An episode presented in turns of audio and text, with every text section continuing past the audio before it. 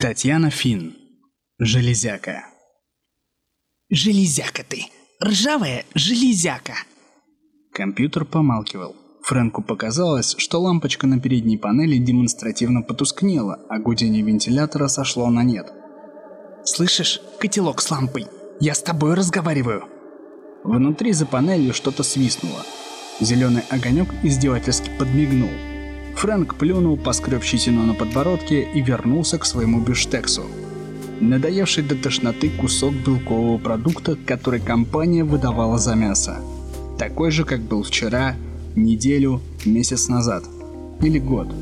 Неизменный бифштекс и стаканчик суррогатного кофе, привычно запаянный в пластик. Динамик над обзорным экраном пронзительно пискнул. Для ракеты класса «Искатель» условно пригодный к эксплуатации очень приличный экран. Веселые радужные полоски в уголке аритмично трепещут, предвещая недалекую кончину. Самую середину перечеркнула царапина, незаметная, если не знать, что она там. На потертом мониторе, в котором космическая пустота казалась еще унылей, теперь подмигивал зеленый квадрат. Тонкие штрихи, как канаты ринга, в центре красный кружок – «О, Мадонна Мия!» Фрэнк подскочил на месте. Кресло жалобно взвизгнуло. Сбоку экрана загорелась табличка предварительных данных, габариты, спектральный анализ, содержание редких металлов. Астероид, вот удача. Несомненно, астероид. Битком набитый редкими металлами.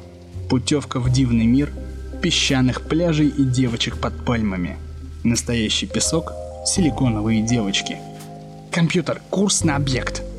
Дрожащими от нетерпения руками Фрэнк вцепился в подлокотники кресла. Ну же, давай, что там еще? Господин Мартинелли, прошелестела железяка. Согласно правилам межпланетного соглашения параграф 334, хватит, гаркнул Фрэнк. Я сказал, полный вперед. Искатель принялся набирать скорость. Должен предупредить, что согласно протоколу от 10.12.2140 «Заткнись, железяка!» пробормотал пилот, не отрывая взгляд от приближавшегося денежного мешка. «Сам знаю. Техника безопасности, трудовое соглашение, бла-бла-бла. А кто мне протез оплатит, ты что ли? Хоть одна собака из конторы спросила, хорошо тебе, Фрэнк, прыгать на титановой ноге? Нет, они кричат, ты повредил отражатель, плати старина Мартинелли. Так что заткнись и держи курс, умник. Компьютер умолк. Ракета совершила изящный подлетный маневр, и Фрэнк дал команду взять добычу на абордаж. Абордаж включал в себя взятие проб, и тут было не обойтись без прямого контакта. Мигнул сигнал на пульте, шустрый жучок отделился от искателя и полетел к огромному куску породы, парящему в вакууме. Сейчас же на мониторе возникла яркая точка и принялась чертить дугу по экрану. Крохотный автомат, пригодный только чтобы брать пробы и относить их на корабль. Вот точка вошла в очерченный неровной окружностью периметр цели. Вот она мигнула и поменяла цвет. Касание. Сейчас посмотрим, из чего ты сделана, красавица. Черт! Жучок исчез с экрана. Фрэнк грязно выругался. В комплект искателя входили несколько таких автоматов. Сейчас один лежал в своей ячейке, ожидая ремонта, Второй пропал три месяца назад в районе Проксимы Центавра, а третий как раз сейчас подложил своему хозяину свинью. Пади узнай, что там случилось. Может, от столкновения с поверхностью у него отошел контакт, а может, эта мелкая тварь решила в очередной раз отравить Фрэнку Мартинелли жизнь, как все они, проклятые железяки. Минуту пилот сидел, тупо уставившись в экран. Выхода нет, надо идти.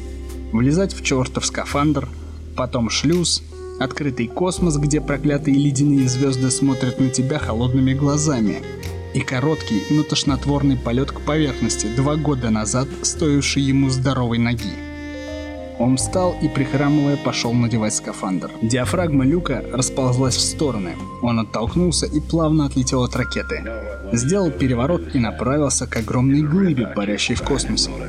Сейчас искатель летел параллельно объекту, управляемый бортовым компьютером. Ловко манипулируя реактивным ранцем, Фрэнк приблизился к добыче. Впервые он видел объект своими глазами. Неровная поверхность астероида напоминала огромную окаменелую губку. Чередовании черно-белых пятен в ее выпуклостях и провалах перед пилотом то и дело возникали неожиданные картинки. Вот возник и исчез космический корабль, совсем как его искатель. Вот улыбнулось щербатой пастью лицо человека, странно похожее на физиономию Дага Тернера, такого же, как Фрэнк Мусорщика в поисках удачи проплыл под ногами неожиданно домашний силуэт кофейной чашки, над которой висело колечко пара. Фрэнк пошел на посадку. Громадная глыба астероида надвинулась и закрыла черноту космоса. Пористая, сухая, как обглоданная кость, вблизи она еще больше напоминала потрепанную губку гигантских размеров. Подошвы ботинок стукнули о поверхность астероида. Пилот сделал несколько скачков стабилизировал положение и остановился. То, что издали казалось нагромождением камней, теперь выглядело произведением безумного скульптора. Если только скульптор захочет создавать кусок мочалки величиной с авианосец. Где-то здесь, за дырчатыми складками и странными, торчащими вверх пучками застывшей породы, сидел жучок – на экране, встроенном в забрало гермошлема, светился контур его вероятного местонахождения. Прототипный набор для взятия проб входил в комплект скафандра. Сейчас Фрэнк мог обойтись и без автомата. Надо только найти его и вернуть на корабль. Осторожно обходя дырки в поверхности, будто прогрызенные червяками размером с пожарный шланг, пилот двинулся к автомату. Он пока не видел его, но пятнышко на экране все приближалось. Обойдя кусок породы, торчащий вверх двухметровым грибом, он увидел своего жучка. Тот стоял ровно посередине круга, похожего на миниатюрный лунный кратер. Губчатая поверхность астероида в этом месте была приплюснута и выглажена, будто от удара огромным молотком. Сейчас автомат как никогда напоминал насекомое, металлическую муху, присевшую на фарфоровое блюдце. Фрэнк ступил на выпуклый край кратера. Сигнальная лампа на автомате мигнула красным глазом. Огонек мигал неровно, он то вспыхивал, то газ через неправильные промежутки. Какая гладкая поверхность. Кажется, она даже позвякивает и гудит под ногами, будто пустая жестянка. Пилот сжал зубы, отогнал мысль о своей потерянной два года назад ноге, когда он полетел спасать свой застрявший автомат и угодил в каверну в породе. Чего ему стоило вернуться, не знает никто. Он и сам этого, если подумать, толком не знал. Вот лампа погасла и мигнула снова. Вблизи жучок казался целехоньким. Фрэнк откинул панель на щитке ручного управления. Перчатка в свете сигнального огня то темнела, то обливалась красным. Три быстрых коротких вспышки, от которых заребило в глазах. Вот опять, на этот раз медленнее. И снова три быстрые вспышки. Фрэнк вдруг спотел. Это же сигнал СОС. Майский день. Спасите наши души. Что за черт? Лампа погасла. В наступившей полутьме Фрэнк отчетливо увидел, как рычажок, который он только что переключил, вдруг сам подпрыгнул вверх. Успел заметить, как между контактами возникла искра, налилась белым зловещим цветом. В следующее мгновение она обратилась в дугу и прыгнула Фрэнку на перчатку. В рулевой рубке сильно пахло жареным. Проклятая железяка опять передержала бифштекс. «Бортовой компьютер!» – прохрипел Фрэнк, открывая глаза – к аромату жаркого примешивался отвратительный запах паленой резины. Нет, это не рубка искателя. Должно быть, он умер, и его запаяли в капсулу из тех, в которые кладут обезображенные тела пилотов. Только почему тело не вынули из скафандра? Хороший скафандр, почти новый. Ах, ну конечно, кому нужно снаряжение с отрезанной рукой? Фрэнк завопил, не слыша своего голоса, глядя на то, что осталось от его правой руки подскочил и ударился шлемом о гладкий отливающий металлом свод пещеры. Похоже на пузырь внутри огромного куска сыра, дорогого сыра, исчерченного прожилками голубой плесени. Странно похожие на силовые кабели прожилки змеились по сводам, вползали вверх и исчезали в многочисленных отверстиях стен. Должно быть, его ударило током, он упал и провалился в одну из этих чертовых дырок, Автомат вышел из строя, дуга угодила в перчатку, рукав вместе с перчаткой оплавился и перекрыл утечку кислорода. А может, это предсмертный бред. И старина Мартинелли уже на пути в райские кущи. «Человек!» Проскрипел голос за его спиной. Пилот обернулся и в первый раз порадовался, что у него титановая нога. Вторая настоящая подкосилась, и он едва удержал равновесие. К нему ползло или катилось нечто. Существо пародия на человека. Дикое сочетание запчастей, нагроможденных механических рук, туловищ и голов. Подавившись криком, он смотрел, как из большой круглой дырки в стене пещеры выползает все чудовищное тело, гремя блестящим чешуйчатым хвостом. Спереди это был почти человек. Затянутый в пластик бочкообразный торс, с боков свисают руки под вес каждой стороны. Одна пара механических конечностей, другая от человека. Две головы на покатых плечах, одна круглая, лысая, пожилого мужчины – Блеклые голубые глаза на выкате казались еще больше за стеклом потертого гермошлема.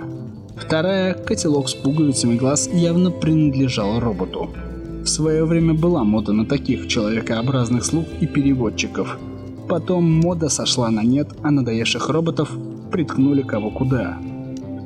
Фрэнк видел одного такого в забегаловке на Луне, в дурацком фраке и с полотенцем через плечо. «Человек!» — повторило существо. Звук исходил из рта робота. Другая голова казалась безучастной. Монстр подполз ближе, и теперь пилот мог лучше разглядеть его. Это был кентавр, если тело лошади можно заменить туловищем гигантской гусеницы. Десяток крохотных ножек топотало по полу пещеры, волоча длинное округлое брюхо и заостренный на конце гремящий по камням хвост.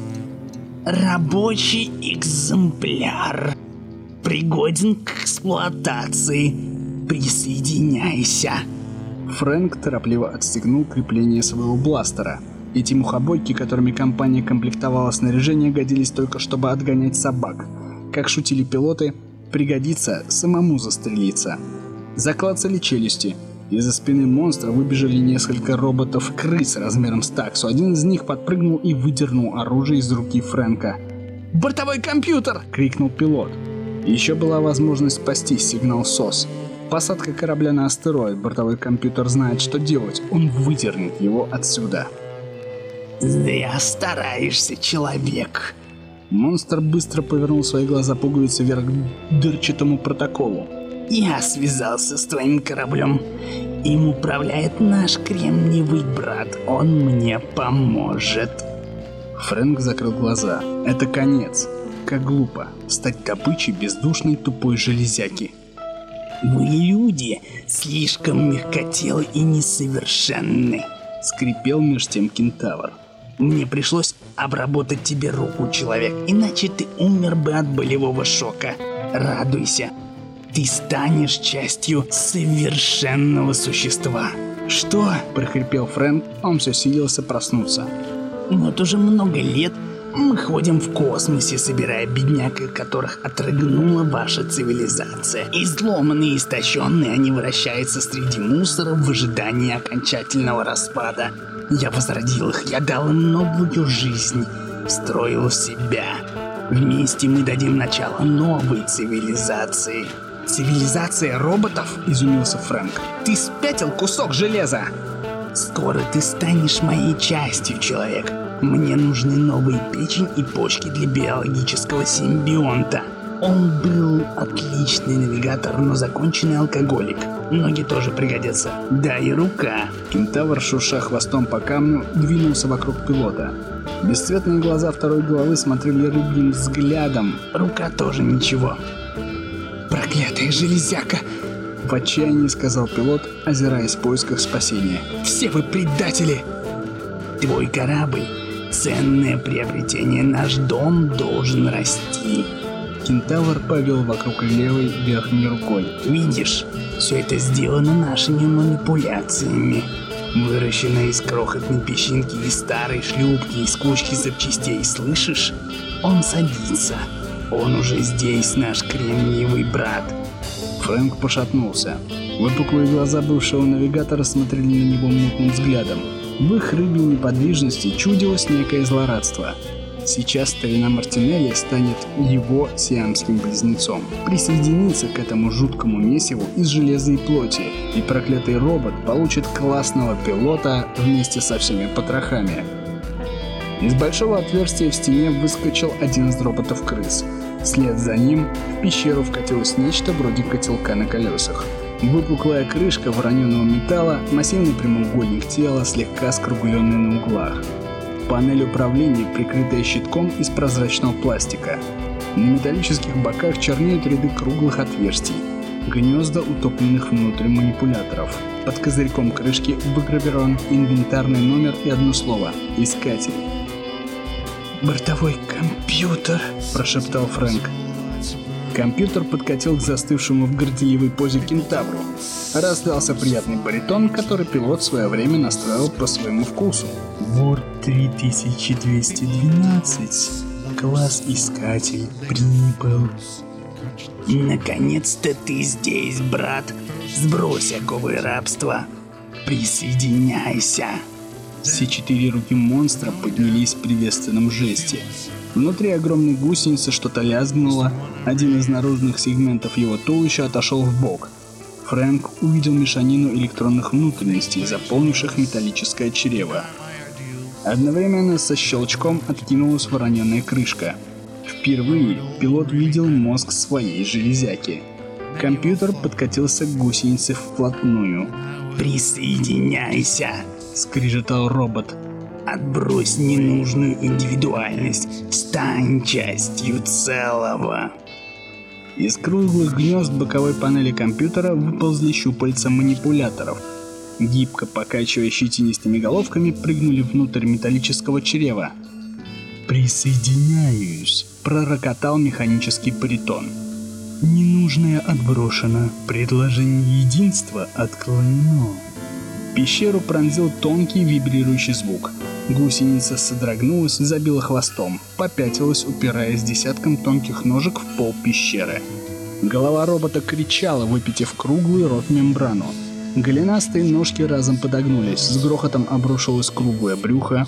От удара сегмент туловища отлетел и ударился о стену. Фрэнк увидел, как манипуляторы его компьютера копаются внутри гусеницы, быстро и точно перекидывая контакты, как ловко скручивают концы тонких цветных проводков, как гаснет жизнь внутри чудовищной твари. И тут вдруг заговорила голова навигатора. Голубые глаза мигнули, задвигались сухие губы. Из набувшего горла вырвался каркающий звук. «Нет, нет!» Зажатые кулаки его парных рук поднялись и обрушились на открытый купол кремниевого мозга. Метнулся вверх заостренный хвост гусеницы и одним взмахом свалил на пол замерший бортовой компьютер. «Свинья!» — взвизнул Фрэнк, очнувшись от ступора. «Предатель!» Кругом корчились, суча когтистыми лапками роботы-крысы. Пилот подхватил одну, в челюстях которой все еще был зажат его покалеченный бластер, и с размаху опустил на гермошлем симбиота. От удара старый пластик пошел трещинами. «Смерть!» – пророкотал навигатор. Две пары рук вцепились во Фрэнка, явно намереваясь открутить ему гермошлем. Пилот закричал, снова и снова колотя металлической крысой по забралу симбиота. Крепления его шлема скрипнули и начали поддаваться. Что-то свистнуло, зашипело, как дырявый баллон. «Конец», — успел подумать Фрэнк. Это воздух выходит из поврежденного скафандра. Сейчас у него лопнут глазные яблоки, и случайный мусорщик найдет его окоченевший труп. Симбионт захрипел, глаза его закатились. По телу прошла судорога, торс человека-робота неестественно выгнулся, четыре руки скрючились, как лапки паука. Хрипло дыша, пилот отступил от умирающего монстра. Его бортовой компьютер лежал возле распотрошенного бока гусеницы. Тихо поблескивал обнаженный мозг. На лицевой панели мигала красная лампа. Обвисшие манипуляторы сжимали клубок спутанных проводов. По обуглившимся контактам пробегали синие искры. Фрэнк, шатаясь, шагнул к нему. Захлопнул защитный колпак над поврежденным мозгом. Взялся здоровой рукой за скобу на боку корпуса, поставил его на колесики и потащил к выходу из пещеры. Искатель стоял посреди блюдца кратера. Люк шлюзовой камеры был распахнут, к поверхности спущен аварийный трап. Фрэнк слипнул и потащил компьютер к ракете. Обожженная рука нестерпимо зудела, отходя от заморозки, бесполезным бревном ворочалась титановая нога. «Давай же, ну давай!» – прохрипел он, толкая неподъемный котелок вверх по трапу. «Зачем было меня спасать, чертова железяка? Мы оба тут сдохнем!» Сквозь нарастающий шум в ушах, он еще успел втащить компьютер в открытый люк, успел включить процедуру герметизации. Потом в глазах потемнело, и Фрэнк осел на пол шлюзовой камеры.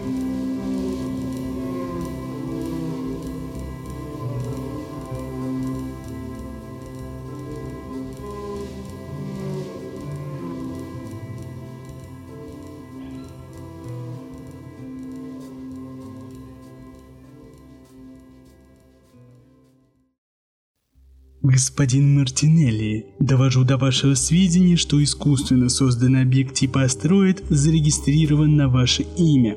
Отвяжись, железяка. Лучше скажи, во что мне станет твой ремонт. Ценность находки полностью покрывает смету. Ремонт звуковой платы, сменный амортизатор, три манипулятора. Заткнись, ржавая железяка. Мелодичный женский голос из динамика умолк. Лампа на лицевой панели неожиданно игриво подмигнула зеленым огоньком. Фрэнк хмыкнул, поскреб пальцами новенького протеза небритый подбородок и принялся за свой пиштекс. Это был рассказ Татьяны Фин «Железяка».